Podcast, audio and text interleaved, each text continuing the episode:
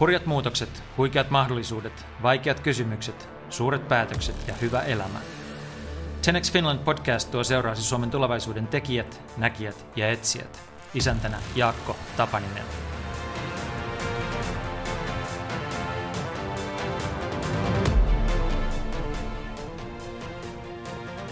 Ville Tolvanen saarnasi vuosia digitalisaation puolesta, valloitti sosiaalista mediaa, järjesti tapahtumia ja johti digitalisaatiota edistäviä yhtiöitä. Nyt hän on viettänyt kaksi kuukautta karanteenissa italialaisessa maalaistalossa, jonka hän vaimonsa kanssa hiljattain osti. Ympärillä suuri osa maapalloa on pakko digitalisoitu vain muutamassa viikossa. Tässä jaksossa kuulemme aluksi Villen tunnelmia Piemontesta, pahimpien koronapesäkkeiden laitamilta ja sitten keskustelemme kriisin vaikutuksesta työelämään ja johtamiseen. Ville puhuu mielellään paluusta huomiseen, eli kun korona hellittää, aika on uusi. Mitä siis ihmisten, organisaatioiden ja johtajien olisi tehtävä nyt valmistautuakseen siihen, mikä meitä seuraavaksi odottaa? Jakson lopuksi tunnelmoamme hetken talokauppojen, remonttien, ruuan, viinin ja italialaisen sielunelman parissa. Tämän podcastin on tuottanut sisältötoimisto Great Point, hyviä kuunteluhetkiä ja suuria unelmia.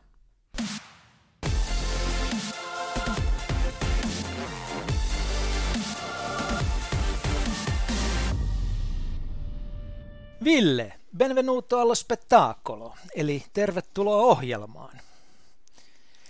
Kiitos paljon, grazie mille. Tuota, tämä Italia jo kielenkäyttö johtuu siitä, että tämä, mä tavoitan sut tällä hetkellä Italiasta. Missä sä oot ja miksi sä oot siellä? Mä oon tällaisessa pienessä maaseutukylässä nimeltään Jesus Cappuccino ja sen reunalla olevassa Villa Porgossa, eli tällaisessa vanhassa linnutuskylässä. Ja mä oon täällä kotona, eli vuosi sitten keväällä minä ja vaimoni Johanna toteutimme pitkäaikaisen haaveen, joka jakaantuu sillä tavalla, että vaimoni on aina haaveillut tämmöisen pienen hotellin tai lomatalon rakentamisesta, ja mä oon digitalistina haaveillut tällaisesta aika- ja paikkariippumattomasta kansainvälisestä elämäntavasta. Ja me ollaan kerran yrittänyt aikaisemminkin, mutta nyt se onnistui siten, että viime joulukuun alusta olemme, kotimme on ollut täällä. Puhutaan Italian asettumisesta hetken kuluttua vähän perusteellisemminkin, mutta antaisitko ihan aluksi pienen raportin siitä kuitenkin, että me ei voida niin kuin väistää sitä asiaa, että me tehdään tämä äänitys koronakriisin keskellä ja saat Italiassa, saat Pohjois-Italiassa, jota se on runnellut kaikkein pahimmin. Ää, millä tavalla sä kohtaat tämän arjensas ja, ja tuota, millä tavalla tämä on vaikuttanut ihmisiin siellä? Lähdetään siitä, että, että, että kysyit ennen, ennen nauhoitusta, että olisiko sulla aikaa puhua, niin on ollut 60 päivää kotona, jonka aikana olen käynyt kaksi kertaa isommassa kaupassa ja kaksi kertaa pikkukaupassa, okay. eli, eli ollaan täällä suljetussa Italiassa, mutta on, onneksi täällä Milanon kaakkoispuolella Genovan ja Torinon välissä, eli Alppien ja Välimeren välissä olevalla Piemonten viinialueella, kaistaleilla, jossa on ollut vähemmän tätä, voisi sanoa niin kuin dramaattista kauhukuvaa tästä kriisistä, eli se alkoi tuossa Pergamossa ja Lombardiassa Italian, äh, anteeksi Milanon etelä- ja itäpuolella. Eli näihin tautipesäkkeisiin meillä on ollut semmoinen 150 kilometriä matkaa koko ajan, mutta ollaan toki samoilla, samoilla huudeilla niin sanotusti ja nähdään läheltä tämä, tämä koko, koko, koko niin kuin kriisi sehän alkoi aika varkain silloin helmi-maaliskuussa, kun se Italia oli ensimmäinen Kiinan Wuhanin jälkeen, johon se osui, osu, niin tota, täällähän kaikki tapahtui niin kuin yllättäen ja muut maat tehtiin ehkä reagoida siihen eri tavalla. Ja sitten myöskin mediaa seuratessa tämä, tämä maailma näyttää erilaiselta, eli kun suomalaiset alkoi kauhistella, että mitä Italiassa tapahtuu ja minkälaista retoriikkaa viranomaiset käyttää, kun yhteiskuntaa suljetaan ja poliisit, armeija hyökkii kaduille, niin ensimmäisenä täytyy muistaa, että italialaisten suhde viranomaisen on täysin erilainen kuin suomalaisilla. Että jos suomalainen uskoo Sanna Marinia ja virkamiestäkin, niin italialainen antaa piut paut poliisin tai pormestarin ajatuksille. Ja täällä oli niin valtava työ saada ihmiset uskomaan ja niin kuin tämä, tämä yhteiskunta kiinni sillä tavalla, siis viikkojen viikkojen työ ja valtava määrä sakotusta, e, oli valtava työ, että, että saatiin aikaiseksi tämä, tämä niin kuin sosiaalinen etäisyys ja, ja parantumisen alkaminen. Ja sen takia viranomaiset käyttää aika raakaa kieltä, joka käännettiin suoraan tekstinä Suomeen, jolloin se Suomen mediassa näyttää sotatilalta, ja samaan aikaan milanolaiset istuu terassilla ja juo valkoviiniä kevään, kevään auringossa, antaen piutpaut koko kiinalaiselle nuhalle. Eli, eli tämä on tämmöinen niin kulttuuriantropologinen tutkielma kriisikäyttäytymisestä, viranomaiskäyttämisestä, mediasta, kommunikaatiosta, kaikesta. Äh, minkälainen, siis niin kuin, tavallaan ilmeisesti hyvällä ei uskottu, eli sellainen peruskommunikaatio ei auttanut. Mitkä oli ne seuraavat keinot, jos pikkusen puretaan tätä nyt niin kuin kahden viestintäihmisen näkökulmasta?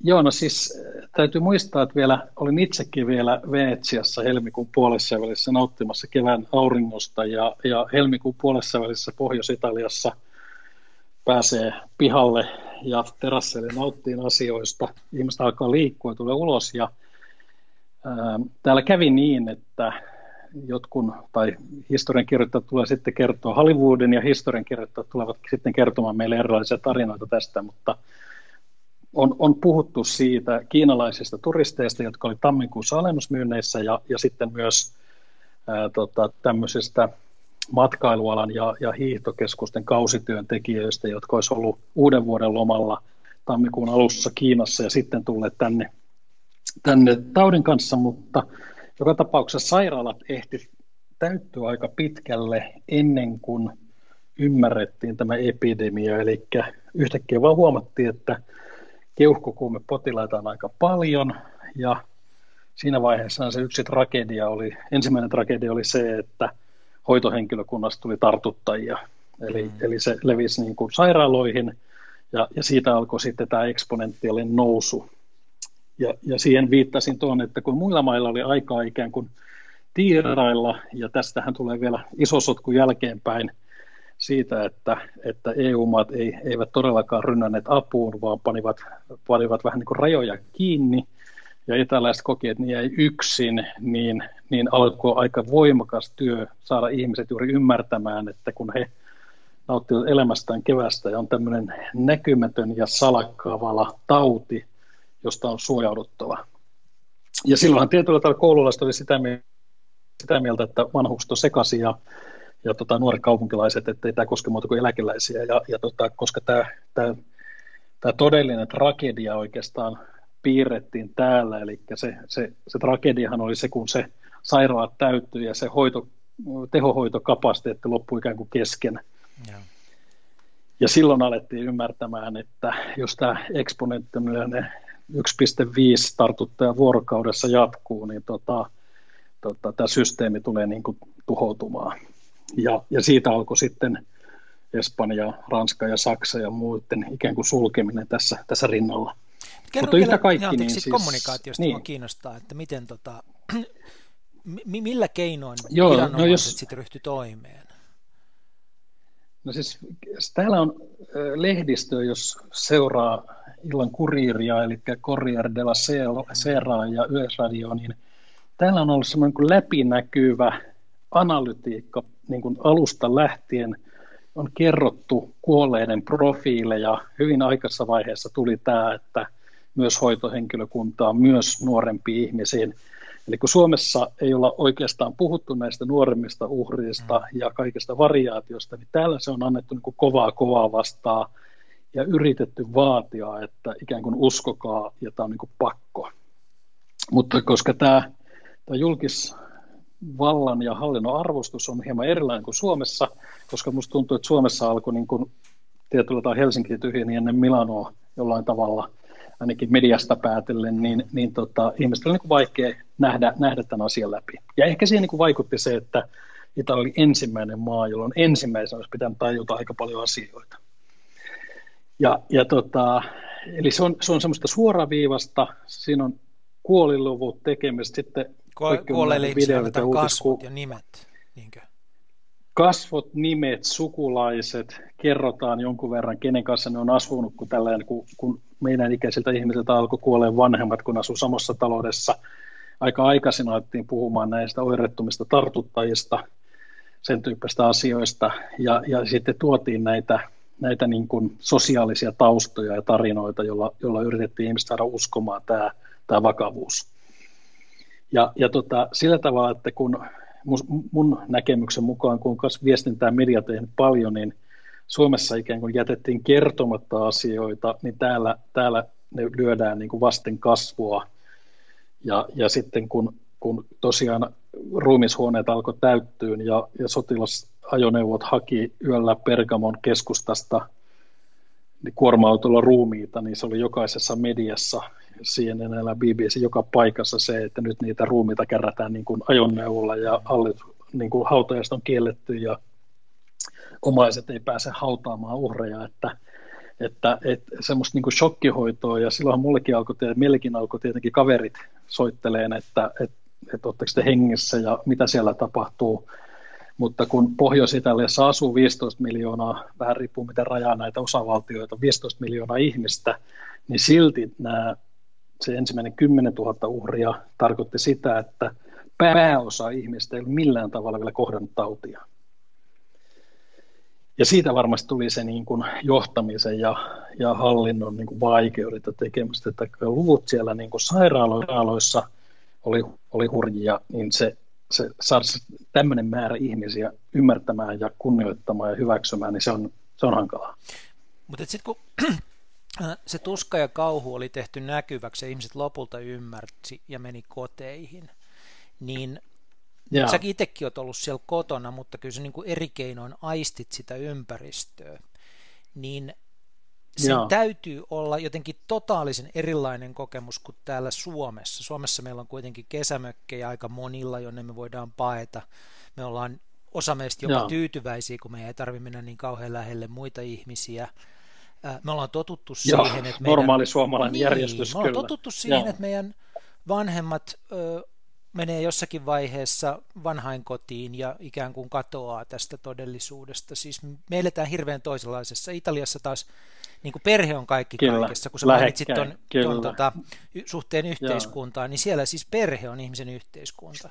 Ja sitten kun niin kuin tällainen kyllä, tauti ja... tuhoaa sen perheen ja sen yhteyden ja kaiken, niin, niin tota, minkälaista siellä on, tai mi- mitä sä niin kun näet ja aistit? Perheet, perheyhtiöt, turismi, ravintolat, siis valtava määrä italialaisten ja italialaisten vauraus on kiinni näissä kymmenissä sadoissa tuhansissa niin kuin ravintola- ja palveluyrityksissä. Eli hmm. tämähän on tämä meidänkin niin kuin viinin viljelyseutu, tämmöistä loputonta pientä kylää, joka, jossa on satunnaisia teollisuusyrityksiä, joka elää niin kuin palveluista ja tämmöistä osuuskunta kooperatiiva eh, niin kuin yhteistekemistä. Että se on totta, että se yhteisöllisyys ja yhdessä asuminen on erilaista. Meidän, meidänkin naapuri kysyi meiltä 60 käy mies, että tarvitsemmeko apua tai voiko käydä kaupassa. Ja, ja, ja niin kuin huolehditaan ihan eri tavalla kuin Suomessa sanotaan, että ei tunneta naapuria – jopa ulkomaalaista,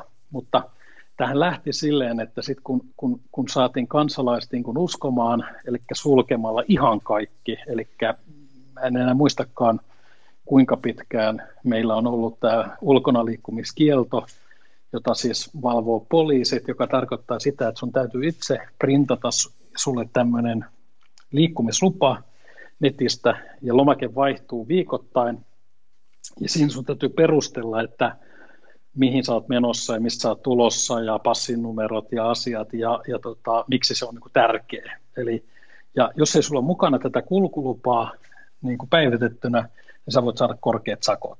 Yeah. Ja, ja, ja ehkä, eli tuli tämmöinen niin kuin yhteisöllinen kontrolli, sitten suljettiin kaikki paikat, kiellettiin liikkuminen, siis kaikki, lopulta meni kaikki, siis teollisuuskaupat, kaikki, kaikki lukko, raksat, kaikki mahdolliset kiinni, Eli saa vaan nämä välttämättömät. Ja siinä sanoin, että mä käynyt neljä kertaa kaupassa, mikä tarkoittaa sitä, että, että mä oon siis kahdessa kuukaudessa neljä kertaa, niin, niin tota, mennään, mennään kauppaan, jonka ovi on lukittu. Sitten siihen kauppaan on rakennettu semmoinen jonottamis tietyllä tavalla niin kuin rata, jossa ollaan kahden metrin välein. Kaikilla on maskit, kaikilla on hanskat, ne on niin kuin pakolliset. Ja sitten noin kymmenen ihmistä pääsee kerrallaan kauppaan.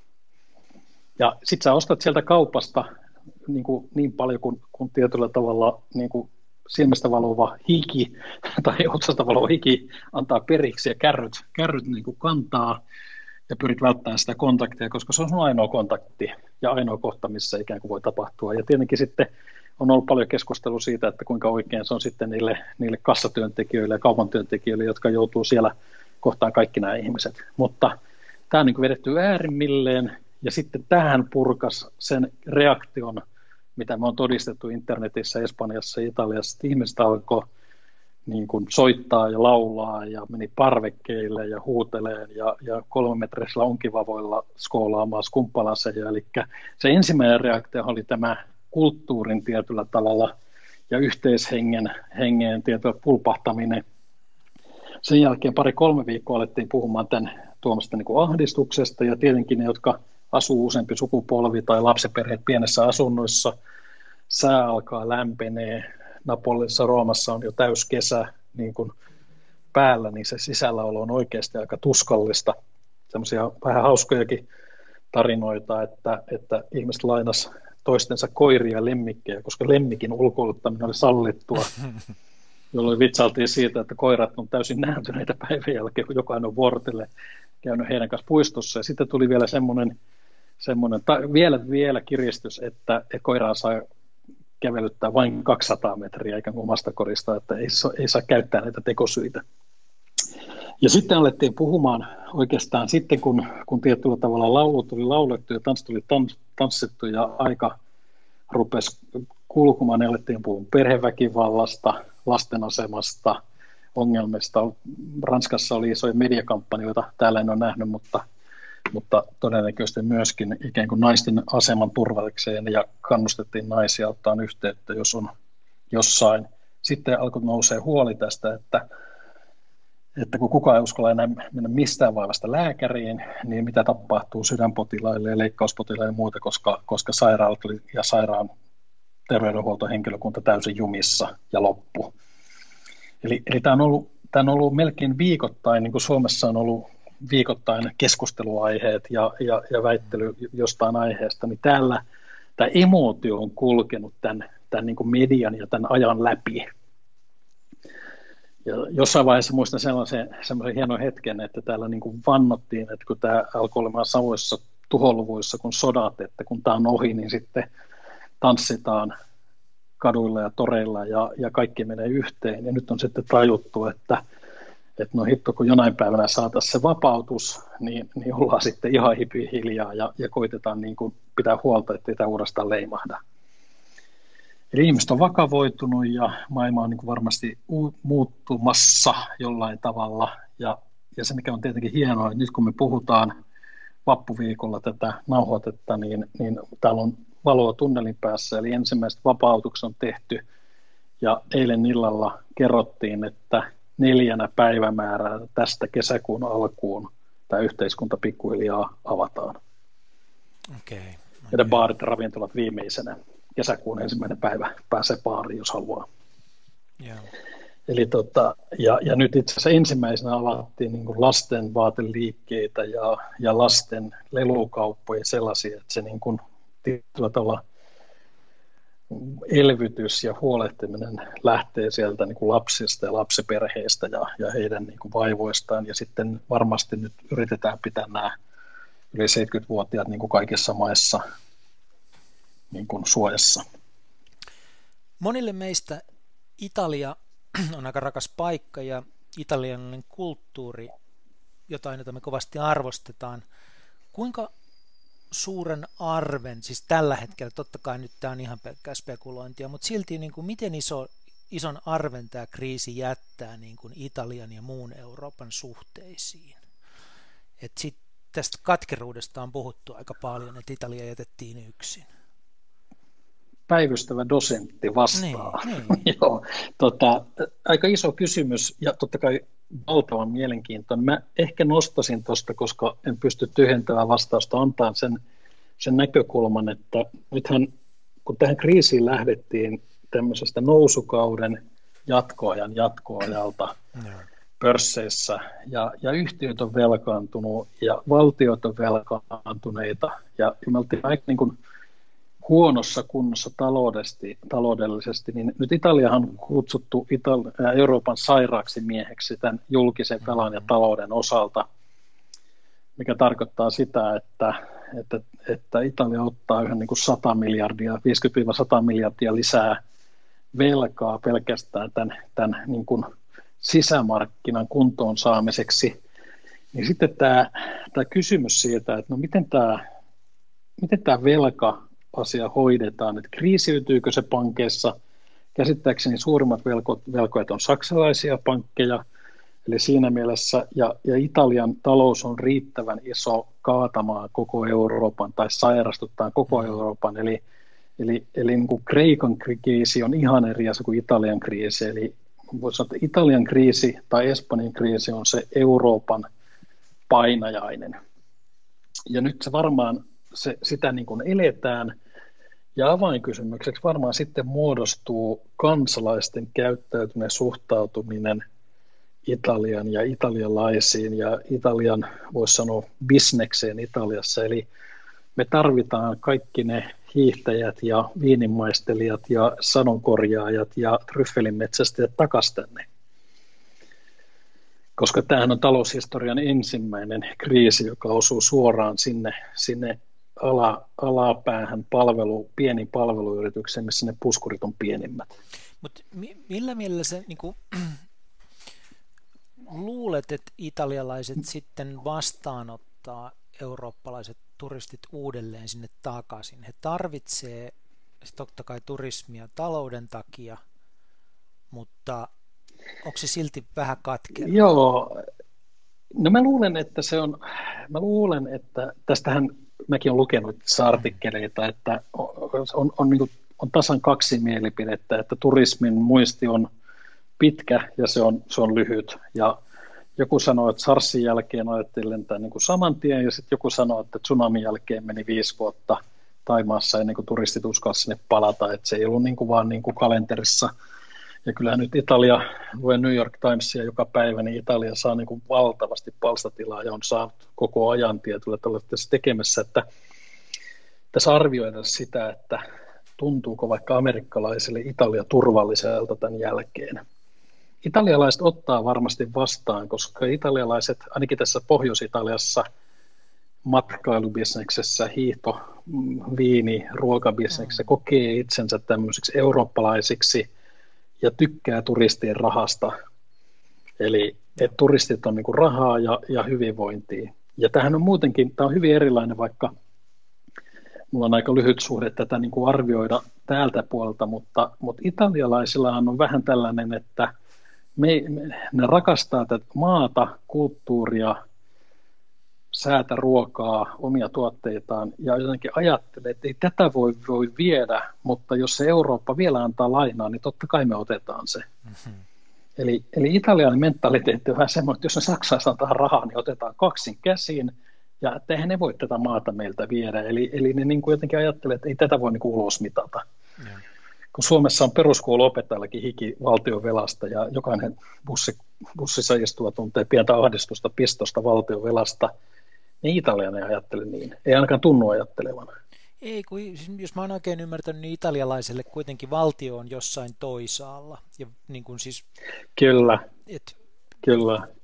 Suomalainen me olemme, Joo, täällä on me ihan... synnymme osaksi valtiota, mutta Italiassa ei niin tapahdu, vaan it, valtio ja, ja siis niin kuin yhteiskunnalliset systeemit on jossain ja... kaukana ja elää omaa elämäänsä. Joo.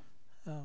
Joo, ja sitten täälläkin näillä, näillä niin kuin, me ollaan piemontelaisia ja tuossa on Lombardia naapurissa ja Liguria alhaalla, niin he päättävät itse tästä, tästä esimerkiksi tästä avautumisohjelmasta koko yhteiskunnan osalta. Eli täällä on paikallisvaltion niin kuin lääneillä on enemmän merkitystä ja siinä on vähän myöskin niin kuin kulttuurirajaa. Ja sitten voit ajatella, minkälaisia tässä raja-alueella, kun munkin piti miettiä, että kun joku kysyy, että mitä jalkapalloa te seuraatte, niin meillä on niin kuin saman verran matkaa, matkaa tuohon Milanoon ja Torinoon, ja Torinossa on tarjolla Juventus, ja Milanossa on tarjolla niin kuin AC tai Inter, niin, niin tota, sitten täällä joutuu olemaan kuppilassa tarkkana, mitä lähtee huutelemaan. Jätetään... Mutta tässä ollaan siis Juventuksen naisia ja miehiä Torinon kalalla. Jätetään Italia hetkeksi, palataan siihen kohta, mutta laajennetaan tämä keskustelu ihan niin kuin globaaliksi siinä mielessä, että et ei, ei, niin kuin, ei liiottelu, jos sanoo, että, että sä oot ollut digitalisaation evankelista jo pitkään. Sä oot rakentanut itsellesi voimakkaan verkkopresenssin ja auttanut asiakkaita ja yrityksiä, järjestänyt tilaisuuksia ja messunut tämän asian edestä ja puolesta ja niin kuin ollut sitä mieltä, että mitä nopeammin, mitä enemmän, sen parempi. Niin nyt kun me ollaan tässä yllättävässä tilanteessa, jossa koko maailma on ajettu verkkoon niin kuin muutamissa päivissä, niin millä mielellä sä niin kuin katsot tätä kaikkea? Onko se niin kuin ikään kuin profeetta, joka sanoo, että tässä on nyt se venenpaisumus, jonka minä ennustin? Vai, vai, vai miltä susta tuntuu? Mitä no joo, no, siis, no, no, ihan, ihan, ihan, ihan rehellisesti sanottuna vähän niin kuin ihmetellyt ja pyöritellyt silmiä si, siitä, että aika kovat lääkkeet tai aika kovat keinot meillä on pitänyt olla, jotta me on saatu, niin kuin kuvasit, koko maailma tai iso osa maailmaa kokeilemaan ja tutkimaan tätä maailmaa, että, että jos nyt tälle vuodelle on, on ollut niin postilakkoa ja, ja globaalia pandemiaa ja verottaja ilmoittaa, että lopetetaan tämä niin paperiviestintä, niin, niin mä ajattelen näin kymmenen vuotta asiasta veisanneena, että jopa ikävä, että, että näin positiivisen asian joudutaan käyttämään niin näin kovia keinoja hmm. ja, ja näin näin, näin niin kuin vakavia keinoja. No sitten mä oon käyttänyt tämän ajan, mulla ei ole pienintäkään tämmöistä ähäkutti tai vihdoinkin ajatusta, vaan mä oon niin kuin käyttänyt tämän ajan siihen, että mä yritän vaikuttaa aika monessa organisaatiossa siihen, että palataan huomiseen. Että ei palata siihen eiliseen, vaan nyt on mahdollisuus palata johonkin muuhun. Eli mietitään yhdessä, mitä, mitä tarkoittaa huomiseen palaaminen. Ja sitten se tarkoittaa sitä, että esimerkiksi niissä organisaatioissa, missä mä olen hallituksessa, niin me ollaan muuttamassa – työsopimuksia ja tekemässä se uusi normaali sellaiseksi, että työntekijä voi sen ajan ja paikan valita ennakkoon ilmoittaen ja ikään kuin astua tälle, tälle tota alustalle, alustan päälle. Ja se vaatii tietenkin sun valtava muutos johtamisessa ja varsinkin keskijohdossa, jolla usein se läsnäolo ja tasavertaisuus ja tasapäisyys on ikään kuin sen vallankäytön työkaluja. Ja nyt ei ole, niin kuin, ihmiset on aika tyytyväisiä osa. Tietenkin tästä tulee se vasta-aalto, mistä kaikista ihanaa mennä toimistolle ja juoda kahvia ja tavata ja muuta. Mutta mä toivoisin, että me saataisiin tässä rakennettua jotain toista ajattelua, joka toisi sitä itse asiassa digitalisaation ää, ilosanomaa, eli vapautta ja läpinäkyvyyttä ja reaaliaikaisuutta ja vuorovaikutusta niin mä toivon, että me saataisiin sitä tietyllä tavalla niin kuin istutettua meidän kulttuuriajattelumalleihin. Ja kyllä varmasti niin kuin verkko, verkkoruokakauppa ja tietyt asiat jääkin niin kuin korkeammalle tasolle, vaikka, vaikka on varmasti hienoa ja on mukava palata monessa asiassa taaksepäin. Hmm. Ja sitten varmasti isoja kysymyksiä meille tulee, että lähdetäänkö me messuille, mennäänkö me, minkä verran, mikä on kynnys matkustaa työmatkoja, onko, onko Wuhanin menijöitä hmm. ja, ja miten, me niin kuin, miten me aletaan niin kuin arvottaa meidän käytettyä aikaa, sitä vaivaa, aikaeroa ja missä kohtaa me halutaan sitten jotenkin kuin halata sitä fyysistä kanssakäymistä ja, ja missä me koetaan se turhaksi tai tarpeettomaksi. Ja ehkä mä toivoisin, että me, me löydettäisiin semmoinen, semmoinen parempi hyötysuhde tietyllä tavalla niin kuin asioista. Niin kuin joku sanoi, että, että tota, oli kolmessa vuodessa tehnyt 30 työmatkaa ja nyt kun ne samat ihmiset ja samat ryhmät on käynyt samat neuvottelut tämän vuoden sähköisesti, niin ne matkat tuntuu täysin turhilta. Niin mä en usko, että me kannattaa niin kuin olla kauhean mustavalkoisia, mutta mä toivoisin, että me niin arvotettaisiin asioita eri tavalla ja mietittäisiin niitä uudestaan. Koska jos me vaan palataan vanhaan ja samaan ja tuttuun tekemisestä, me niin kuin, tämähän on täydellinen myrsky. Meidän pitäisi saada myöskin jotain hyötyä tästä. Mutta kun tässä on pääasiallisesti pahaa, niin olisi hienoa, että, että niin yrityskulttuuriyhteisössä – yksilötasolla löydettäisiin myöskin hyvää. Niin siis varmasti löydetään. sehän ei liity niin, la... niin, se ei, löydy niin, se ei liity niin kuin laitteisiin siihen, että nyt on myyty 10 000 paria kuulokkeita ja viimeisetkin on saatu niin kuin tietokoneen päähän, vaan siihen, miten me johdetaan aikaa ja halutaanko me lähteä aamuruuhkaan ja montako tuntia siihen laittautumiseen aamuruuhkaan ja väsymykseen pitää käyttää ennen kuin pääsee sen työn ääreen kun niin kuin nyt voi sanoa, että kamera ei toimi ja pitää niin kuin huonoa hiuspäivää ihan niin kuin surutta. Niin mä toivoisin, että olisi niin kuin riittävän pitkä aika, että tämä, tämä muuttaisi meidän jotain asenteita ja jotain käyttäytymistä. Koska eihän maailmasta työ lopu, me vaan ollaan ehkä käytetty sitä. Me on, niin kuin, me on hassattu aikaa ja, ja, ja energiaa ja rahaa liikkumiseen ja liikenteeseen ja saastuttamiseen ja kaikkea sen tyyppisiä asioita. Sä toimit hallituksissa ja, ja tota, sparraat liikkeenjohtoa.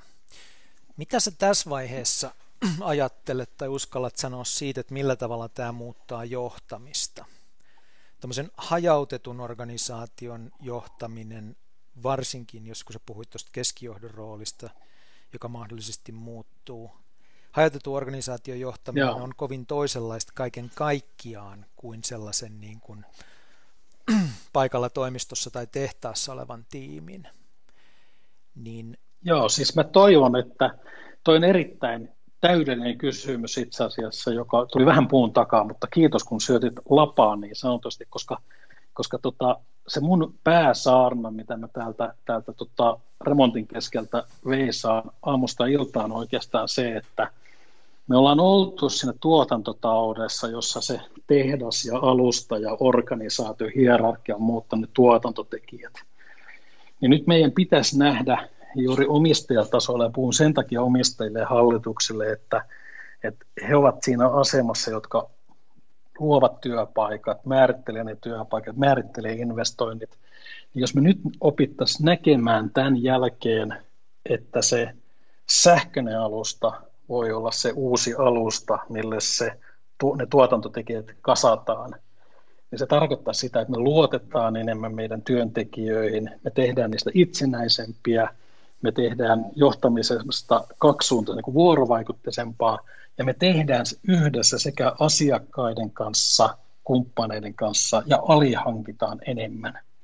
Et mä, se, mitä me yritän sanoa omistajalle, että ei meidän tarvitse omistaa – enää niitä fyysisiä asioita, eikä tehdä kaikkea enää itse, kun, kun tämä maailma nyt todistaa, että erilaiset verkostot ja ihmiset toimii yhdessä sillä sähköisellä kellustalla. Et siinä mielessä, että se alustatalous voisi olla nyt se uusi tuotantotalous. Minkälaisia ominaisuuksia tämmöisellä hyvällä tämän tulevan huomisen tai tai huomisen, johon me palaamme, niin, niin tuota, sen ajan johtajalla pitäisi olla verrattuna ehkä siihen pre-covid-aikaan. Tulevaisuuden johtaja, että menee vähän tämmöisen haaveilun ja ihan on puolelle, mutta tulevaisuuden johtaja, joka lähtee johtamaan verkostoja, lähtee johtamaan yhdessä työntekijöiden, kumppaneiden kanssa, asiakkaiden kanssa – ja, ja lähtee siihen niin johtajan palvelutehtävään, joutuu tunnistamaan se, että siitä johtamisesta tulee niin kuin me, että me johdetaan, me johdetaan itseemme, me johdetaan tiimiä, me johdetaan joukkuetta, me johdetaan meidän strategiaa, me johdetaan meidän tulosta. Eli me ei voida, niin kuin, me ei voida niin kuin monopolisoida johtamista ja johtoa, vaan, vaan johtamisesta tulee niin kuin johdettu prosessi, joka on kaikille yhteinen. Ja, ja tämä tietenkin niin kuin muuttaa myöskin sen, semmoisen, niin kuin kadottaa tämmöisen niin kuin superjohtaja tai super CEO tai toimitusjohtaja yhden naisen, yhden miehen superjohtajakulttuurin, koska se ei myöskään ole enää totta. Yhteen, yritykset ja yritystoiminta ei ole semmoista liukuhina tehdasjohtamista, vaikka siellä valmistetaan mitä tahansa, että autotehdotehtaan tai paperitehtaan johtaja pystyisi koko sitä molekyylirakennetta jotenkin sieltä, sieltä kulmahuoneesta johtamaan.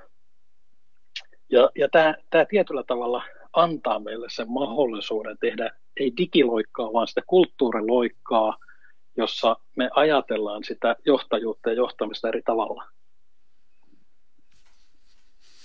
Toisaalta se voi olla niin kuin tämän murroskauden tai tämän, tämän niin kuin kriisitilanteen piirre, mutta mä oon kuullut joiltakin toimitusjohtajilta myös niin kuin ahdistuneita kokemuksia siitä, että niin kun, kun ihmiset on yhtäkkiä pamautettu koteihinsa ja ne ihmettelee siellä, että mitäköhän tapahtuu, niin ne haluaisi johdolta mahdollisimman selkeät ja yksityiskohtaiset ohjeet ja kertomuksen siitä, että mitä pitää tehdä ja minne ollaan menossa. Siis mä en tarkoita, että tavallaan välttämättä Kyllä. halutaan autoritääristä, mutta mahdollisimman selkeitä. Ja sitten kun jokainen pomo tietää, että eihän tässä tilanteessa voi kukaan niin kuin mä maalata selkeitä tulevaisuuden kuvaa, että niin kuin tavallaan itseohjautuvuus olisi tosi tärkeää, mutta ihmiset on ahdistuu sen itseohjautuvuuden Kyllä. vaatimuksen äärellä ja, ja vaatii ohjeita.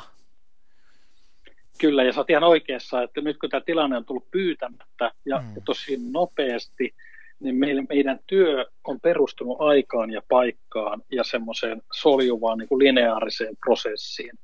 Niin eihän meillä ole valmiutta hypätä juuri tämmöiseen niin kuin hajautettuun ja ryhmätyömallin tekemiseen. Toisaalta mun toivo lepää siinä, että, että aika moni organisaatio on pakotettu siihen, ja mä oon kuullut siitä niin kuin myöskin paljon hyvää. Et mä ymmärrän, ja varsinkin jos tämä tilanne pitkittyisi, että, että, että meidän johtaminen ei ole valmista, meidän kulttuuri, meidän työkäs, meidän työaikalaki ei tue tämmöistä ajattelua, että teet milloin kun haluat ja mistä mm. haluat ja muuta. Mutta ehkä se iso kysymys olisikin nyt tämmöiselle niin kuin sanansaattajalta ja ehkä haastaa, että no eikö me nyt voitaisiin kysyä, että miksi me on kahlittu se työ niin kuin aikaan ja paikkaan, että eikö me voitaisiin muuttaa ne perusteet suoritteisiin tekemiseen, saavuttamiseen ja tämmöiseen niin läpinäkyvään, lä, läpinäkyvään niin kuin aikaansaamiseen. Et mä itse johdan Moment Digitalin tota, asiakaspalvelukeskuksia, joita on Espanjassa ja Suomessa eri kaupungeissa. Ja me yhtenä viikonloppuna, kun Espanja meni kiinni, takseilla ja Ubereilla muutettiin 200 ihmistä niin kuin omaan koteihin ja erilaisiin paikkoihin, missä on vauvoja ja koiria ja kissoja ja miehiä ja naisia. Ja, ja, ja saatiin niin kuin vuorokaudessa tämmöisellä hätäpäätöksellä tämä, tämä niin kuin virtualisoitua, mutta me on käytetty nyt tämä koko aika siihen, että me on keskusteltu, että mikä meidän uusi normaali on ja mihin me palataan ja miten me halutaan, että me. Ja me on niin opeteltu sitä hajautettua tekemistä ja tavoite ei ole pakottaa ihmisiä niin kuin lähityöhön tai etätyöhön, vaan, vaan läsnätyöhön. Olemaan mm. läsnä ja tekemään se oma palikka. Ja me yritetään nimenomaan niin kuin johtaa se läpi, että se työ muuttuu semmoiseksi läsnä olevaksi aikaansaamiseksi. Joo. Yksi, Mä ajattelen jo. ehkä samalla tavalla kuin sodissa tai muissakin kriiseissä, että nämä on ne hetket, jolloin maailma muuttuu eniten. Eli Eli voisi vois heittää vitsin, että digitalistilla meni kymmenen vuotta hukkaa, mutta nyt on mahdollisuus vaikuttaa. ja tota, nyt mä voin sen verran paljastaa, kun tämä jää tallenteena, niin mitä mä mietin tällä hetkellä, koska sitten voidaan nauraa viiden vuoden päästä, että kuinka väärässä olimmekaan, mutta mä mietin sitä, että nyt kun nämä piuhat, internetit ja, tai siis yhteydet, piuhat ja päätelaitteet on jaettu, eli mun mielestä on tämmöinen digitalisaation tai ATK on ensimmäinen vaihe, että nyt kaikilla on jaettu nämä vehkeet ja nyt on vähän kovilla keinoilla opetettu käyttää. Mm. Niin, niin kuin tietyllä tavalla mun, mun päähypoteesi on se, että mitä säkin olet oikeastaan tässä keskustelussa hakenut, miten me kapitalisoidaan se digitaalinen investointi. Eli miten me kapitalisoidaan, miten me hyödynnetään se digitaalinen investointi, että me, meillä ei kulkisi tämä analogia ja sähköinen rinnakkain, että meillä on mm. toimistot ja ruuhkat ja autot ja tekeminen muuta. Ja sen takia semmoinen avainsana, mitä mä pyörittelen mietin, on niin kuin virtual. virtual, niin kuin mm. virtuaalinen työ, elämä, organisaatio, business, tietenkin tekoäly ja todellisuus ja niin päin pois. Koska mä luulen, että jos me katsotaan 2030, niin nyt me voitaisiin alkaa virtualisoimaan niitä rakenteita, kun nämä piuhat on niin kuin vedetty. Ja mä en yhtään tiedä, mitä sä teet, mutta jos, mä, jos mulle sanotaan, että, että hei, että perustetaan tämmöinen virtuaalinen kammio tai think tank, että lähdetään miettimään, kuunnellaan kaikki 10 jaksot ja kuullaan kaikki viisaus, mitä siellä on, ja mietitään, että mihin tästä mennään seuraavaksi tai mihin voidaan mennä, niin se kuulostaisi mielenkiintoiselta haasteelta.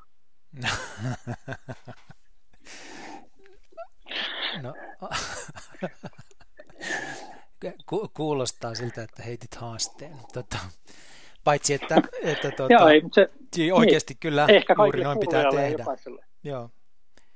Niin, tai siis se, niin kuin siis, joo, siis se, se on minusta kiinnostavaa, ja jotenkin koska mä pelkään, että tästä tulee taantumaan niin kuin ankeita vuosia, ja mua kiehtoo kauheasti sellainen ajattelu, että, että, että, että tota, mä sukellan tämmöiseen think tankiin, missä kestää 2-4 vuotta selvittää ja ratkaista ja, ja puhua ihmisten ympärille, että miten me aletaan virtualisoimaan tätä maailmaa, joka on nyt sähköistetty. Ja sitten niin tulee varmaan sen kääntöpuoli kanssa. Sä muistat kyllä hyvin siitä, siitä tota sun digitalista ajasta sen, että kuinka tärkeää oli tuoda ihmisiä fyysisesti yhteen, konkreettisesti yhteen. Kyllä. Et eihän, kyllä. eihän, nää, eihän niin siis edelleenkään, tai niin kuin mä, onko tämä vanhanaikaista ajattelua tai ei, mutta mä edelleen ajattelen niin, että se virtuaalinen maailma, joka on monilla tavalla niin kuin tehokas ja mainio, niin se ei kyllä oikeasti ole mahdollinen ilman niin kuin hyvää ja rikasta ja rikastavaa live-maailmaa.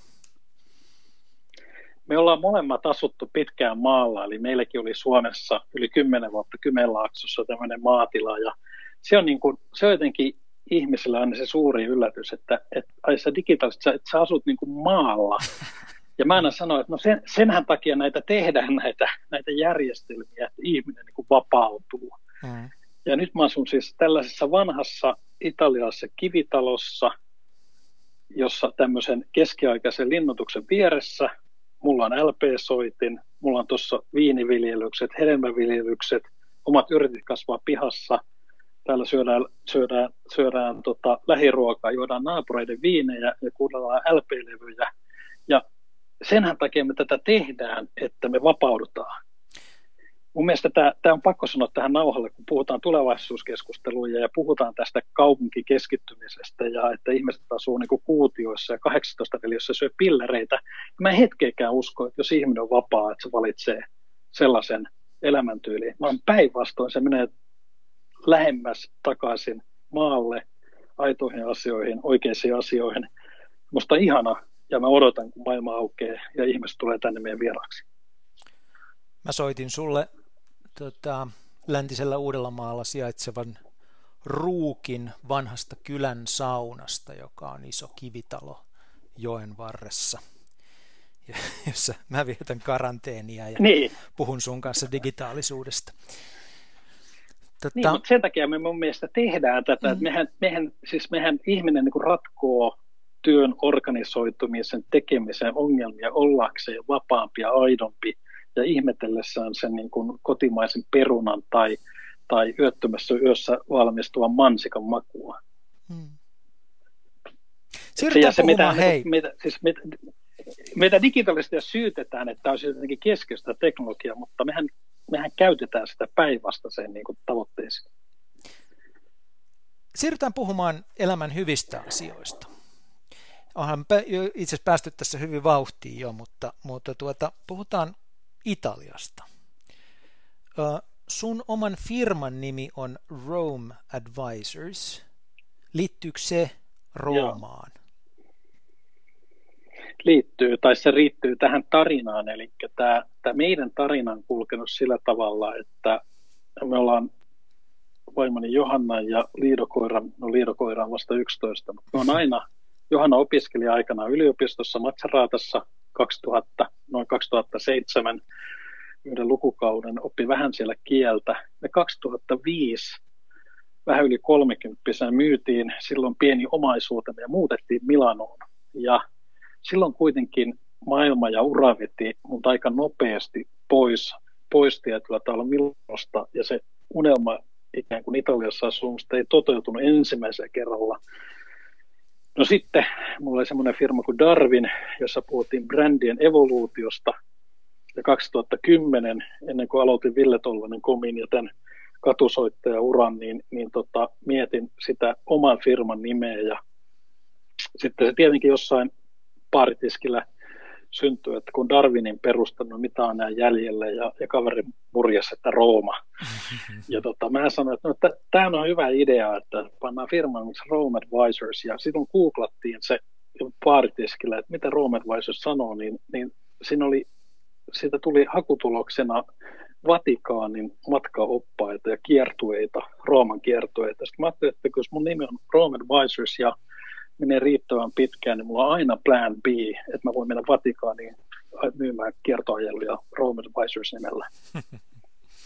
Muistaaksä vielä sen... Ja se on, se on ehkä jonkunlainen...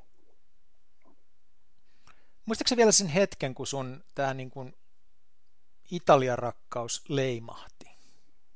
Onko olemassa sellaista hetkeä?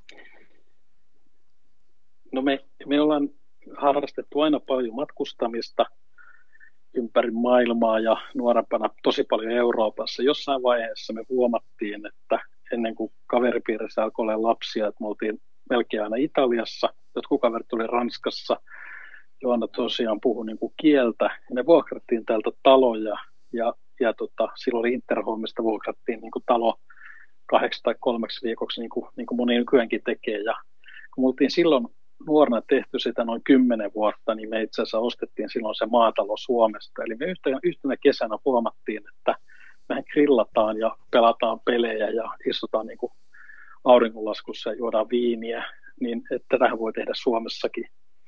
Ja sitten tuli tämä vaihe, reilu 10, melkein 15 vuotta, kun meillä oli Kymenlaaksossa ensin vanha mummonmökki ja sitten semmoinen maatalo järven rannalla ja ja tota, se on niin kuin iskostunut sellaiseksi elämäntyyliksi. Ja, ja, ja se on 2010kin mulla oli ajatus, että kun mä aloin kirjoittaa, että mä haluaisin niin kuin siirtyä asua siellä maalla, mutta silloin vaan, silloinkin oikeastaan oli liian aikaista, niin kuin oli 2005, eli maailma veti takaisin. No nyt sitten 2020 ja, ja 48-vuotiaana mä oon, kun mä puhuin siitä käyttöliittymästä työelämään, niin mä oon sanonut kaikille, kertonut, että meillä on tämmöinen unelma, ja, mulla on semmoinen käyttöliittymä nyt, että mä oon viimeisen viikon tai kymmenen päivää, kymmenen viimeistä päivää kuussa Suomessa niin kuin fyysisessä tapaamisessa ja sitten kolme viikkoa täällä Italiassa pitämässä tätä pientä Angas Alpin lomataloa. Ja, ja mikä on ollut hienoa ja, ja huomattavaa, että kaikki nämä viisi organisaatiota, jonka kanssa teemme yhteistyötä, on ollut erittäin tukevia ja ymmärtäväisiä ja halunnut niin kuin, tukea tätä ja lähteä tähän, tähän tietyllä tavalla niin työelämäkokeiluun. Ja nythän tietenkin tämä koronaria teki sit siitä niin kuin kokonaan virtuaalista, mutta, mutta tota, mä sanon joskus, että jollekin, että emme täältä palaa, mutta, mutta tota, kyllä mä totta kai tuun ja, ja tota, uskon, että se tasapaino löytyy. Ja se on mun mielestä osittain niin kuin ATK ansiota, totta kai siinä on se oma käyttöön liittymä, se itsensä johtaminen ja miten pystyy luomaan niin kuin arvoa ja, ja ta, niin kuin toimittaa sen uskottavasti. Mulla se tarkoittaa sitä, että mä vien nämä hallitukset, työryhmät Teamsin tai WhatsApp-alustoille. Me, meillä on hyvät suunnitelmat. Meillä on ne, kun sä puhuit siitä etätyöstä ja siitä työnohjauksesta. Meillä on jokaiselle roolit ja tavoitteet. Me puhutaan päivittäin tai viikoittain ja sitten me kohdataan, kohdataan kerran kuussa. Eli me on myöskin niin kuin, me on niin kuin rakennettu olosuhteisiin, toimintamalleihin, se mittaattavuuteen, läpinäkyvyyteen sellainen malli, jolla me saadaan tämä toimia. Ja sitten mulla on tullut uusia asiakkaita, jotka sanoo, että voiko rakentaa meille tämän koko operaation. Mä sanoin, että no voin tietenkin, että tässä nämä mallit on. Jolloin mä oon niin sitä omaa, omaa niin kuin osaamista ja omaa tahtotilani niin kuin itsekkäästi käyttänyt luomaan sen oman käyttöliittymän ja yritän saada sen toimimaan Mua kiinnostaa kovasti tämä sun alustasi, jolta, jolta sä työskentelet siellä, eli sun talosi. M- miten te löysitte sen? Tämä tuli, mä, mä, no, tämä, kuulostaa melkein vitsiltä, mutta mitä digitaalista tekee, kun haluaa ostaa talon Italiassa, panee Facebookiin ilmoituksen, että halutaan ostaa talon Italiasta. Eli laitoin, suomalaisia kuitenkin ympäri maailmaa ja ihmiset on niin verkostunut, että eikö joku kirjaa, että me kaikki tunnetaan toisemme seitsemän päästä jotain, niin niin, niin mä laitoin viestiä Italia, tai tuonne Italia, suomalais-Italiassa ryhmiin, että etsitään taloja, ja niitä tuli, tuli tota, välittömästi tosi paljon, ja meillä oli siis tämä tämmöinen strateginen lokaatio oli tämä etäisyys niin kuin Malpensa Milanon lentokentälle, niin kuin haluttiin lyhyehkö matka. Ja sitten hyvältä ystävältä, jotka asuu täällä, tuli vinkki, että toi on tosi hyvä, että menkää kattoon. Ja tämä on tällainen, tämä oli viisi vuotta ollut käyttämättömänä vanha kuolinpesä, isohko tai oikeastaan tässä on tämmöinen vierastalo ja päätalo, vanhan tyylinen. Täällä on iso viinikellari pohjassa ja tämmöinen rinnetontti. Ja tämä on, niin kuin, tämä on rakenteellisesti hyvä, mutta me käytetään tämä vuosi täällä tämän remontoimiseen, että me saadaan tähän tämmöisen niin kuin täydellisen loma, lomatalon puitteet, jotka tarkoittaa iso uimallasta ja ilmastointia makuhuoneeseen, kun kesällä on 38 ja sen tyyppisiä asioita puutarhakuntoon. Ja sitten me halutaan tehdä tästä tämmöinen Airbnb tai jaettava kohte, että mä varmaan tuon tänne yhtiöitä ja johtoryhmiä hallituksia ja, ja me ollaan varmaan kesällä Suomessa mökkeilemässä ja vuokrataan tätä silloin ja, ja katsotaan sitten kun eteenpäin vuosi kerrallaan, että miten tämä homma niin kuin ryhmittyy. Ja kyllä tämä nyt tässä on viisi kuukautta takana vuosi, vuosi sitten niin kuin löydettiin ja ostettiin viisi kuukautta täällä niin kuin tontilla niin sanotusti, niin, niin kyllä tämä on niin kuin elämäntyyli, jonka puolesta kannattaa vähän taistella. Monissa blogeissa, jotka liittyy tuon unelman toteuttamiseen, niin jos ei nyt varotella, niin kuitenkin muistutetaan siitä, että Italian byrokratia on jotakin aivan uskomatonta, kun ostaa sieltä talon. Onko näin? Joo. Tässä on, tässä on hirveästi niin kuin sellaisia virhe, niin kuin puhuttiin alussa siitä mediamaisemasta ja viestinnästä, niin tässä on mm. paljon semmoisia niin kuin, ää, virheellisiä katsontoja ja ensimmäinen lähtee siitä, että ensimmäisenä tietenkin kysymys, että kuinka kokenut on kiinteistökaupoissa – jos ostaa ensimmäistä taloa tai asuntoa, niin sitä ehkä kannata tehdä Etelä-Euroopassa. Me ollaan tehty paljon kiinteistökauppoja ja, ja, ja osataan remontoida ja tunnistetaan, ymmärretään missä kunnossa joku asia on mm. ja mitä lämmityksiä talotekniikka tarjoilla. Meidän tietyllä tavalla ei tarvinnut saada apua siihen, että, että minkä hintainen tai minkälainen niin kuin, talo on. No sitten kun mennään siihen varsinaiseen prosessiin, niin tämähän on sama täällä Keski-Euroopassa ja Etelä-Euroopassa, että kun maakauppoja on tehty tuhansia vuosia, satoja vuosia, on diilattu naapureiden kanssa ja myyty viljelysmaita, niin tarvitaan tämmöinen tietyllä tavalla niin kuin keskellä oleva neutraali osapuoli, jonka, jonka ostaja palkkaa, eli notaarin, jonka tehtävänä on siis selvittää, että onko se myyjän antama tieto totta. Että onko ne rajat siinä, onko ne remontit tehty, onko siinä rakennusluvat. Eli notaarille maksetaan niin satoja euroja siitä, että penkoo sitten nämä historialliset, ei vielä sähköiset arkistot, tutkii ne ikään kuin rajoittimet, että onko se panttina jossain tai, tai jossain perinnönjaossa mennyt erillä tavalla. Ja sitten kun se notaari juridisesti ottaa vastuun, että se kauppatavara, mitä, mistä niin kuin neuvotellaan, niin sitten tehdään aika yksinkertainen ensin niin kuin ennakkokäsirahasopimus ja lopullinen kauppa. Että ainoa ero, kun Suomessa mekin myytiin meidän Kymenlaakson kiinteistön näkemättä ostajaa niin kuin sähköisessä verkkopankin tunnuksilla ikään kuin sähköisessä ympäristössä, niin täällä se kauppakirja on semmoinen 20-sivuinen tarina, jossa käydään läpi tämä historia. Eli se taran talon tarina ikään kuin etenee sitten siinä kauppakirjassa toiseen. Wow. Ja, ja niin, se on vähän hidas prosessi ja se oli, se oli hauskaa, kun tässä keväällä sitten, kun toukokuussa päästiin tekemään tarjous ja sanottiin, että me halutaan tulla tänne elokuun 11, niin kuin heinäkuun 11. päivä, niin Italiasta kysyy, että no miksi te suomalaiset kiirehdit tolleen, että, että jos nyt neuvotellaan ja tehdään syksyllä se kauppa sitten rauhassa. Kaalma, kaalma. Ei, kun että Suomessa on, Niin, niin kalma, kalma, että syksyllä jatketaan ja me sanottiin, että ei kun, että Suomessa on 11 kuukautta pimeätä, että tullaan heinäkuun 11 lomalle, että me halutaan silloin olla siellä talossa se, se kesän niin kuin kuukausi. Että me, me halutaan ja niin siinä sitten kävi, että meillä oli kaveri perhe mukana, kun tultiin tänne heinäkuun 11. päivä, niin kauppaa ei ollut, mutta, mutta tota, kuolinpesä antoi avaimet ja sanoi, että eiköhän tämä tässä. Ja sitten lopulta saatiin niin kuin viikko kaksi myöhemmin paperit ja systeemit ja kädet heiluu ja kaikki käy. Eli, eli et, et, niin kuin systeemit toimii, ne on vain erilaisia. No sitten kun me on lähdetty remontoimaan, rakentaa, niin siitä ikään kuin ajatus, että rakentaminen tai remontoista vaikeaa, niin ei voisi olla enempää väärässä, koska täällä on tämä maatalous, viinituottajien ekosysteemi, joka on täynnä sähkömiehiä, putkimiehiä, puutarhureita, kaikkia mahdollisia palveluita, niin täällä on valtava verkosto, ja sitten kun ne näkee tämmöisen vanhan ison kivitalon, ne näkee hyvän asiakkuuden ja pokan, ja homma toimii todella hyvin. Siis niin kuin ihan hämmästyttävän hyvin, kun Suomessahan se joudutaan niin kuin toivoa rukoille, että putkimies tulee ja miettiä, tuleeko se ja milloin tarjoukset tulee, niin päinvastoin täällä nämä tarraa tähän asiakkuuteen, ottaa hyvin kiinni ja hoitaa niin kuin äärimmäisen tyylikkäästi juhlamokkaperiaatteella. Joo. Ja se on ollut niin kuin hienoa, että ja, ja sitten totta kai, koska niin kuin puhuttiin tästä perhe, kyläyhteisö, maine, suku, nämä, nämä pienet kylät, ne asiakkaat siinä, niin asiat halutaan hoitaa hyvin.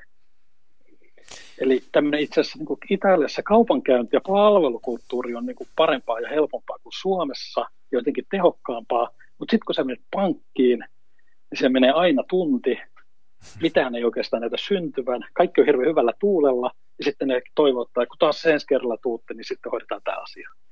Ja sehän vetää suomalaiselta niin kuin, niin kuin hermot niin kuin tyyppisesti, että on tietyt osa-alueet kanssakäymisessä, jossa ei ole mikään kiire, ja näkyy semmoinen mm joku latinoverikulttuuri. Mutta sitten jos pitää, pitää tietyllä tavalla vaihtaa vessanpönttö tai sähkömies tai muuta, niin tulee ja menee tyylikkäästi. Kaikki paikat siivotaan, kaikki on tip ja hinnat on hyvin kohtuullista.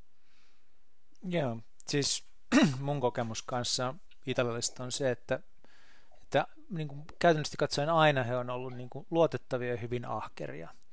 Et Kyllä. On tapahtunut. Ainoa semmoinen, mikä, niin kuin, minkä kanssa oppinut vähän varovaiseksi, on se, että he on niin kuin, lukujen kanssa silloin tällä vähän suurpiirteisiä. Että jos pyytää italialaiselta arvion jostain, että mitäköhän luulet, että toi maksaa, Jaa. tai kuinka kauan luulet, että tähän menee, niin se arvio saattaa olla vähän optimistinen. No joo, siis ja, ja semmoisia, joo, ja siinä on ehkä juuri se, mitä sanot, niin kuin kaupankäyntikulttuuri, mm. että italialaissahan ja, ja niin kuin suomalaisekin sanotaan, että kun mennään ravintolaan Italiassa, niin täytyy kova ääneen huutaa hyvää iltaa ja ottaa katsekontaktit ja tulla sisään vähän niin kuin karmit kaulassa suomalaisittain, koska täällä, täällä otetaan se tila ja paikka ja sillä osoitetaan kunnioitusta toiselle ihmiselle, että huomioidaan, että olen saapunut ravintola-asi hmm. ja tämä on hieno asia ja hyvää iltaa. Ja kun, suom- kun suomalainen tulee vähän luimistellen ja tota, pelkää koko ajan, että se tarjoili alkaa myymään sitä viinipulloa, niin, niin italialaiselle se, se niin kuin väistävä ja semmoinen niin kuin, äm, luimuileva käytös näyttää niin kuin, näyttäytyy ylimielisyydenä tai piittaamattomuutena. Mm-hmm. Että olet tullut ravintolaan, niin etkä edes arvosta sitä, että eikö sinua kiinnosta, mitä mä haluan kertoa sinulle, mitä meillä on tänään niin kuin ruokalistalla. Mm. Ja sen takia täällä tietyllä tavalla pärjää hyvin, kun on joka paikassa vähän suureleinen ja rautakaupassa pitää olla kova ääninen ja, ja tietysti olla, niin kuin, olla osa sitä järjestystä, missä kaikki on. Ja, ja mä luulen, että sitten suomalaisia tai turisteja, jos ne joutuu ongelmiin, niin se joutuu siitä, että joku kauppamies haistaa, että toi, on, toi vaikuttaa niin kuin jotenkin luihulta tai epäpätevältä, että tuolta voi viedä rahat, mm. tai ainakin yrittää. Et se, on, se, on, se on erilainen käyttäytymismalli, mutta se, se vaan niin lähtee siitä. Sitten täällä on yhä edelleen se, että, että yleensä asioidessa puhutaan mulle, eli miehelle, ja sitten naista pitää käsitellä, vähän pidetään vähän niin kuin kukkaa kämmenellä ja kaikki ihailee naisen kauniutta ja kaikkea sellaista, mutta, mutta silti miehen täytyy ottaa se tila. Jos mies on hiljaa, kun Joha puhuu Italia, jos mä oon hiljaa, niin, niin ne, ei, ne ei arvosta mitä mihinkään, koska, koska musta on jotain vikana miehenä. Mm. Mä en ole niin naiseni veroinen tai jotain sellaista. Sitten ne alkaa niin kuin, niin kuin tietyllä tavalla niin kuin, digittelee Johannaa tai juttelee ja tekee jotain tai teppuja tai jokkeja tai muuta. Eli meidän täytyy, täytyy niin tunnustaa ja arvottaa sitä maailmanjärjestystä. Onko näiden kuukausien aikana, joita sä oot nyt siellä ollut ja asunut uuden talos kanssa, niin onko tapahtunut mitään tai etko kokenut mitään sellaista, mikä on tullut täysin yllätyksenä, että jota et tiennyt italialaisesta elämäntavasta tai yhteiskunnasta? Kyllähän tämmöiseen maahan, että vaikka mekin oltiin käyty kymmeniä kertoja vuokrattu taloja, niin sitten kun sä ostat ja muutat, niin lähtökohta täytyy olla silleen, että sulla ei oikeastaan ole odotuksia, vaan kaikki on niin yllätyksiä. Ja se on ollut kiinnostavaa just, miten tämä, tämä yhteisö ottaa, ottaa niin syliin. Me, meille kyllä sanottiin, suomalaiset sanoi siitä, että kaikki tulee olemaan todella sydämellisiä, onnellisia siitä, että saapuneet, mutta ei tiedetty, että se tarkoittaa todellakin sitä, että naapurit haluaa järjestää pizzailtaa ja tutustua ja, mm. ja tuoda jonkun englantia puhuvansa kaverinsa kylää kirkonmiehet tuli heti tietenkin yhtenä päivänä, kun join kaljaa tuossa pihalla, niin tuli tota kaksi, kaksi tota kirkonmiestä kysymään, että olisiko, olisiko seurakuntaan kiinnostusta ja, ja mikä on niin kuin, suhde kirkkoon. Ja, ja sitten täällä, täällä tota, on tämmöinen vähän niin kuin, ää, niin kuin kunnallinen, vähän niin kuin sisäministeriö, eli tämmöinen viranomainen käy tarkastamassa kotiolot, kun sä, kun sä, kun sä alat niin kuin residensseksi niin kuin paikkakunnalliseksi, mm. eli varmistamassa, kun täällä on kaiken maailman vanhoja, vanhoja tota, raunioita ja kesätaloja ja muuta, että asumisolosuhteet on riittävät, jolloin tämmöinen vähän niin kuin iso pick-up sheriffin ajoneuvo ajoi tuohon pihaan ja tuli niin kuin tupatarkastukselle. No ei saattanut kuin kymmenen askelta ja katteli kämppää ja sanoi, että tuostahan tulee tosi hieno.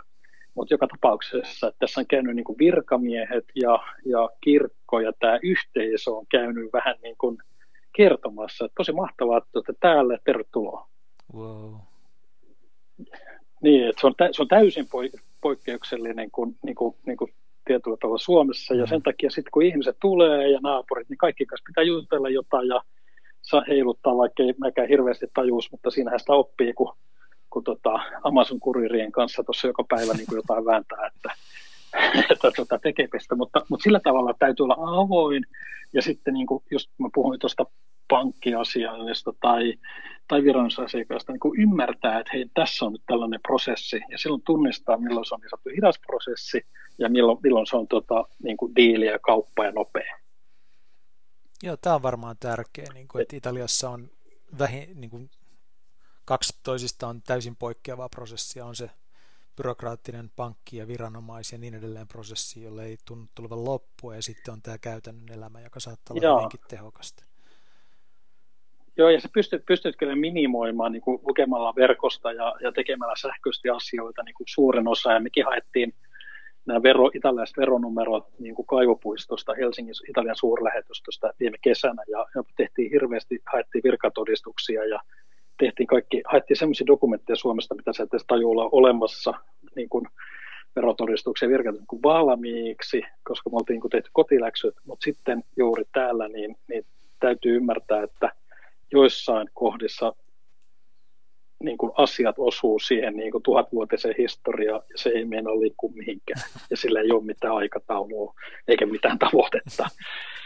Ja sitä niin Italiassakin on niin pahoillaan niin kuin siitä täällä pohjoisessa, että nämä on niin tämmöisiä, mutta, mutta tietenkin jos Suomessakin kootaan niin kuin kiinteistö, digitalisoidaan tai sähköistää jotain kiinteistöarkistoa ja halutaan asunnon paropertsiä, niin täällä se työ on niin kuin mahdoton tai aivan, aivan järkyttävän iso, koska täytyy katsoa koko ajan satoja vuosia taaksepäin.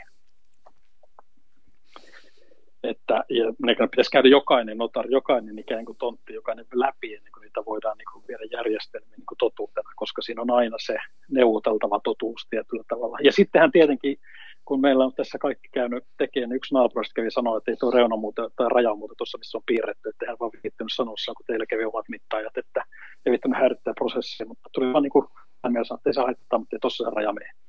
Eli ei se ollutkaan sitä, mitä me oltiin ostettu, ja se sanoi, että hän tuo oman mittari ja sitten selitetään, missä se menee, jos joku on joskus kiinnostunut. Ja sitten vaan ottaa, että okei, mahtava juttu, jos hän antoi kaksi pulloa viiniä ja sanoi, että hän on mahtava, kun tämä Tota... että se oli se kun naapuri, naapuritaistelu niin sanotusti. Joo, no se ei, ei ihan sodalta kuulostanut, se oli aika Aika tyylikästä. Ei, koska kaikki on hirveän tyytyväisiä siitä, että ihmisiä tulee. Kuule, sulta varmaan ton niin kun jälkeen, kun sä ton ostit, niin muutama kaveri kysynyt neuvoja, että, että mä oon vähän ajatellut kans, että mä joskus voisin. Niin ja. silloin jos joku kysyy sulta neuvoa, että mitä pitää ottaa huomioon, jos haluaa muuttaa Italiaan, niin mitä sä sanot? No kyllä siihen täytyy, siis voisi lähteä sillä tavalla, että EU-ssa liikkuminen on yhä yhtä helppoa kuin Suomessa liikkuminen. Eli kaikki tämmöinen työlupa, residenssi, verotus, kaikki on, kaikki on niin aika selkeää ja tosi helppoa. Kiitos EU on tehnyt sen. Mutta sitten täytyy ymmärtää, että tulee vieraamaan kulttuuria ja erilaiseen perimään ja, ja pitää olla niin kuin valmis niin kuin yllättäviin asioihin. Et tarvii eri tavalla avoimuutta, sitä täytyy olla rohkea, niin kuin kaikkialla maailmalla pitää olla pöliä. Ja jos, jos mukaan niin sanoo, että äh, olen pahoillani olen Ruotsista tyyppisesti ja, ja tota, niin kuin uskaltaa mennä, koska mm. sä saat niin kuin arvostusta ja sua palvellaan, kun sä, sä näytät, että, että sä oot, sä oot tota, tosissaan ja, ja tota, kommunikatiivinen. Ja, ja sitten jos mennään tämmöisiin niin kuin remontteihin ja onnistuimisiin kauppoihin, niin, niin täytyy olla niin kuin uskaltautua, heittäytyä ja tehdä niin kuin kaikki Italiassa, eli seurata sydämen ääntä. Italia-jakso on varmaan aika hyvä lopettaa tähän. Mutta jos vielä sallit, niin mä kysyisin sulta ne kolme kysymystä, jotka mä kysyin sulta viimeksi kerran kolme vuotta sitten, kun viimeksi juteltiin Genex-asioissa. Eli jotka tässä ohjelmassa aina kysytään, mutta ne on varmaan muuttunut vähän sen siitä viime kerrasta. Eli mikä olisi semmoinen applikaatio, ohjelma, verkkopalvelu, joka tänä päivänä on semmoinen, jota käytät enemmän kuin aikaisemmin? Täytyy sanoa, että niinkin yllättävältä taholta kuin Microsoftin Teams pystyy yhdistämään niin kuin por- portfolio, projektihallinnan, tai kun tämä on ihmeellistä, hmm. projektihallinnan, ää, dokumentaation, eli asiakirjat, ryhmät, kalenterin ja sähköpostin niin notifikaatiot. Eli kun mä oon vienyt kaikki nämä hallitukset pääosin Teamsille tai muulle alustalle – niin meidän juuri se työn struktuuri, mistä puhuttiin, vuositavoitteet, tekemiset, kokousaikataulut hahmottuu sinne, ja mulle se näyttäytyy kalenterin notifikaationa, mistä mä otan yhteyden Teams-puheluun, missä kaikki on se saman materiaalin ääressä, ja sitten se piirtää logikirjaa sekä niistä tapahtumista että niistä päätöksistä ja dokumentaatiosta. Ja tämä, että nämä niin asiakirjat, kalenterit, kommunikaatiot, vuorovaikutus, chatti on saatu yhteen, on, on voimakas, voimakas alusta tämmöiselle niin kuin ryhmätyöskentelylle, kuten hallitus. Mielenkiintoinen vastaus, joskaan ei täysin yllättävä tämän, tämän tuota, kriisin keskellä, jota eletään, mutta siitä huolimatta niin tota, Joo, mutta sitten täytyy sanoa, että se, se, sit on niin, siis kun van, tässä vuosia oltu eri kanavissa, WhatsAppissa ja mm. failit tuolla ja mailit, tekstiviestit, että jopa minä meinasin niin seota siitä, niin nämä tämä integroitu alusta, jossa on se täys läpinäkyvyys yhteen paikkaan, tuo hirveän selkeydellisiä asia. Ja. Eikä mulla ole mitään suurta Microsoftia, että ei ollut mainos. Entäs sitten kirja? Mikäs on semmoinen kirja, mitä sä olisit viime aikoina suositellut kavereille, että lukekaa toi. Tässä on tässä on asiaa? Tämä tuli jälleen kerran yllätys, mutta minulla on kesken itse asiassa tuossa aika tuore kirja, joka, joka kertoo siis tositarinaa. Ja, ja siis se kertoo tämmöisen venäläisen tai englantilais-venäläisen kaksoisagentin tarinaa niin kuin kylmän sodan ajalta. Ja, tota, ja, ja jotenkin se, se on semmoinen niin tosielämän Jason Bourne, joka yhdistää niin historiankirjoitusta ja tietokirjallisuutta ja KGP-historiaa. Ja se on kiinnostavaa, koska siinäkin ollaan niin erilaisissa järjestöissä ja liikkuvilla alustoilla ja informaatiossa tekemisessä, niin jotenkin kaikkien bisneskirjojen ja kaikkien jälkeen on kiva lukea tuollaista, jossa, jossa on tota, niin kuin, niin kuin veijaritarina mukana. On Ben McIntyre, Vako ja, ja Petturi. Ah, okay. Eli kertoo kylmän sodan tärkein vakoiluoperaatio on ohto. Mä olen siis kohtuullisen alussa siinä, mutta mä olin hirveän onnellinen siitä, koska kaikkien tota, prosessistrategia, simulaatio alustakirjojen välissä on ihana lukea tuollaista, jossa on vähän niin kuin samat elementit ja, ja vanha kylmä maailma, analoginen maailma ja tota, mielenkiintoista niin kuin vallankäyttöä, vastuuta ja jollain tavalla pyritään kertoa se ihmisen tarina. Eli Ben McIntyre, vakoja Kaikkien bisneskirjojen ongelma. Joo. Joo, ja siinä on, siis olin sanomassa, että useampien bisneskirjojen ongelmahan on, on se, että se iso idea on siinä takakannessa ja sitten sitä selitetään 200 sivua. Niin jotenkin tällainen on ihanaa vaihtelua ja kiva lukea. Ja vielä viimeinen näistä kolmesta kysymyksestä. Nyt tämä on itse asiassa hauska kysyä tämä, kun sehän on aina se, että millainen on hyvä viikonloppu Suomessa? Niin nyt kun sä oot pako, pakotettu, sut on pakotettu karanteeniin sinne Italiaan, mikä sinänsä on monilla, monilla tapaa varmaan miellyttävää, niin sä kuitenkin kaipaat jotain täällä Suomessa. Niin minkälaisesta viikonlopusta Suomessa sä unelmoit? No se on helppo, helppo sanoa, että, että Suomessa parasta on niin kylmä vesi, kuuma sauna ja siihen liittyvät niin kuin maukkaat ateriat, jossa käytetään, käytetään niin kuin kotimaisia raaka-aineita ja kunnioitetaan niitä. Et kyllä mä, ja se mitä mä teen, jos, jos me saadaan kaverit tänne, tänne kesällä nauttimaan Italiasta, niin kyllä me mennään Suomessa mökkeille. Se on ihan maailman parasta. Vielä ihan viimeiseksi kysyn, että tota, jos ihmiset haluaa seurata tätä sun hankettasi, sä oot kuitenkin digitalisti edelleen henkeen ja vereen asioita pitää jakaa, niin missä sun Italia-hanketta voi seurata? Sitä pääsee Jyvälle mun blogista villetolvanen.com, eli, eli talon nimi on Agnes et Albin, Agnes et Albin, jotka tulee meidän isovanhempien nimestä, eli Johannan isoäiti Agnes ja oma isoisäni Albin, jossa, josta on siitä tuotu tämä niin kuin käytämme slogani A few vintages ago, eli muutamia vuosikertoja sitten, jossa halutaan tuoda tämä vanha, vanha klassinen italialainen tyyli tähän uuteen maailmaan. Ja me on blogissa kertonut tästä projektista, tästä tarinasta, ja sitten meillä on Instagram-tili Agnes et Albin, jossa, jossa Johanna sitten visualisoi tätä, tätä kokemusmaailmaa, sitä, sitä niin kuin tyyliä ja asiaa ja arkea, mitä täällä tapahtuu. Ja meidän tavoitteena on tehdä tästä sellainen lomakeidas, lomatalo, johon jokainen halusi tulla joskus uudestaan.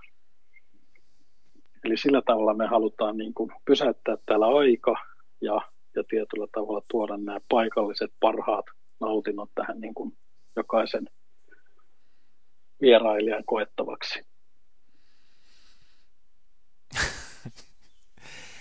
Tätä, sitä odotellessa ja siitä unelmoidessa, että me, jotka täällä Suomessa ollaan ja Italiasta tykätään, niin päästään taas sinne käymään, niin tuhannet kiitokset tästä keskustelusta, Ville, ja, ja tuota, onnea ja aurinkoa sun hankkeelle. Kiitos. On, on mahtavaa dokumentoida yhdessä aikaa ja ajankuvaa ja sitten joskus kuunnella hymyssä suin näitä, näitä tämän ajan jorinoita ja kiitän sua tästä korkeasta laadusta ja ehkä Suomen parhaasta podcastista. Uh, Olen fani. Ville.